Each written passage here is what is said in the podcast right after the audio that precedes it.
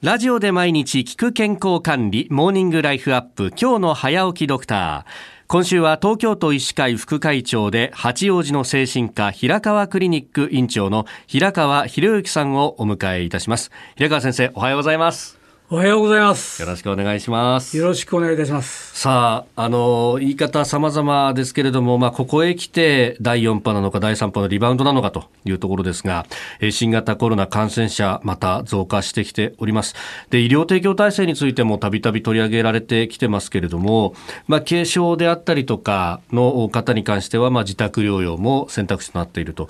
まあ、これ、どのような状況でしょうか？はい。え東京都医師会で私は在宅医療、療養の分野を担当しています。うん。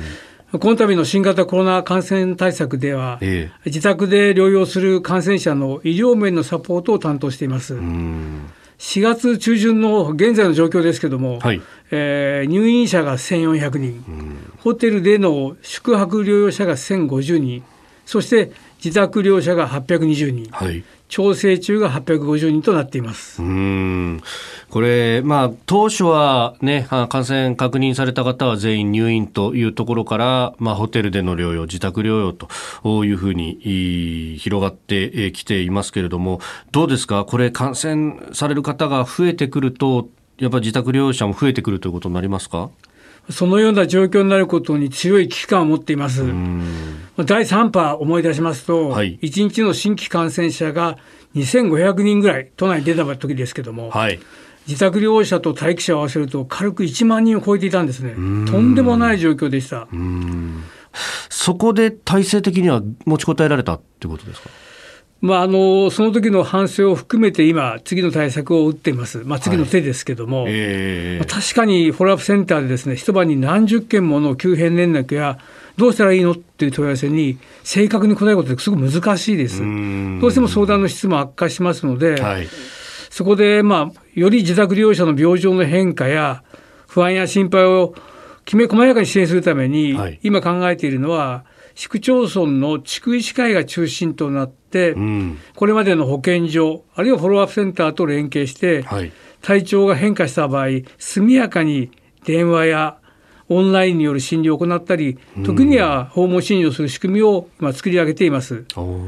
まあ、あの一部地域でモデル的に始まってますけども、ええあこれなかなか言うは安いするは形で大変なんですけども、うんなんとか安心安全な自宅療養をできる環境を作るために今頑張っているところでございます。うんこれ自宅で療養されている方でそのご家族と同居しているんであればその急変に家族も気づくということができるかもしれませんが一人暮らしの人とかを考えるとやっぱりそうは言ってもリスクの部分っていうのは拭いされない部分がありますか？森田さんのおっしゃる通りです。本当にリスク管理の上では、はい。必ずしもこの在宅療養がいいわけではありません。うん。でそもそも、あこれ誤った認識なんですけども、はい。えー無症状、軽症者の療養先は原則やはりこれホテルの宿泊療養です。なるほど。自宅療養が主じゃなくはい。って、原則はホテル療養なんですね。うんえー自宅療養っていうのはあくまでも特例だったんですけども、ええええそれがやっぱり慣れなのか気の緩みなんでしょうかね、なんとなくこう、押し切られた感じで、はいなんとなくいつの間にか自宅療養ありの流れができてしまったんですね。まあ、確かにその患者さんたちのことを考えると普段のところで生活したい俺だって無症状だもんとか症状軽いもんって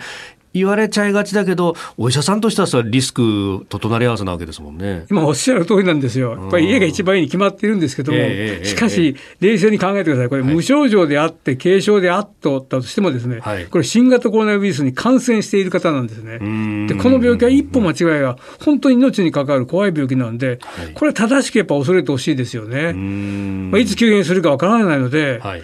確かに今この、しかもですね、この変異株が今猛威を振るって、これどんなやつかって正体わからないわけですから、はい。まあ、この時期ですから、これはもう今、初心に帰って、ええ。やっぱり感染を広めないという意味でも、まあ、原則である、まあ、できればこのホテル等の宿泊療養に、まあ、シフトしてほしいなと思っています。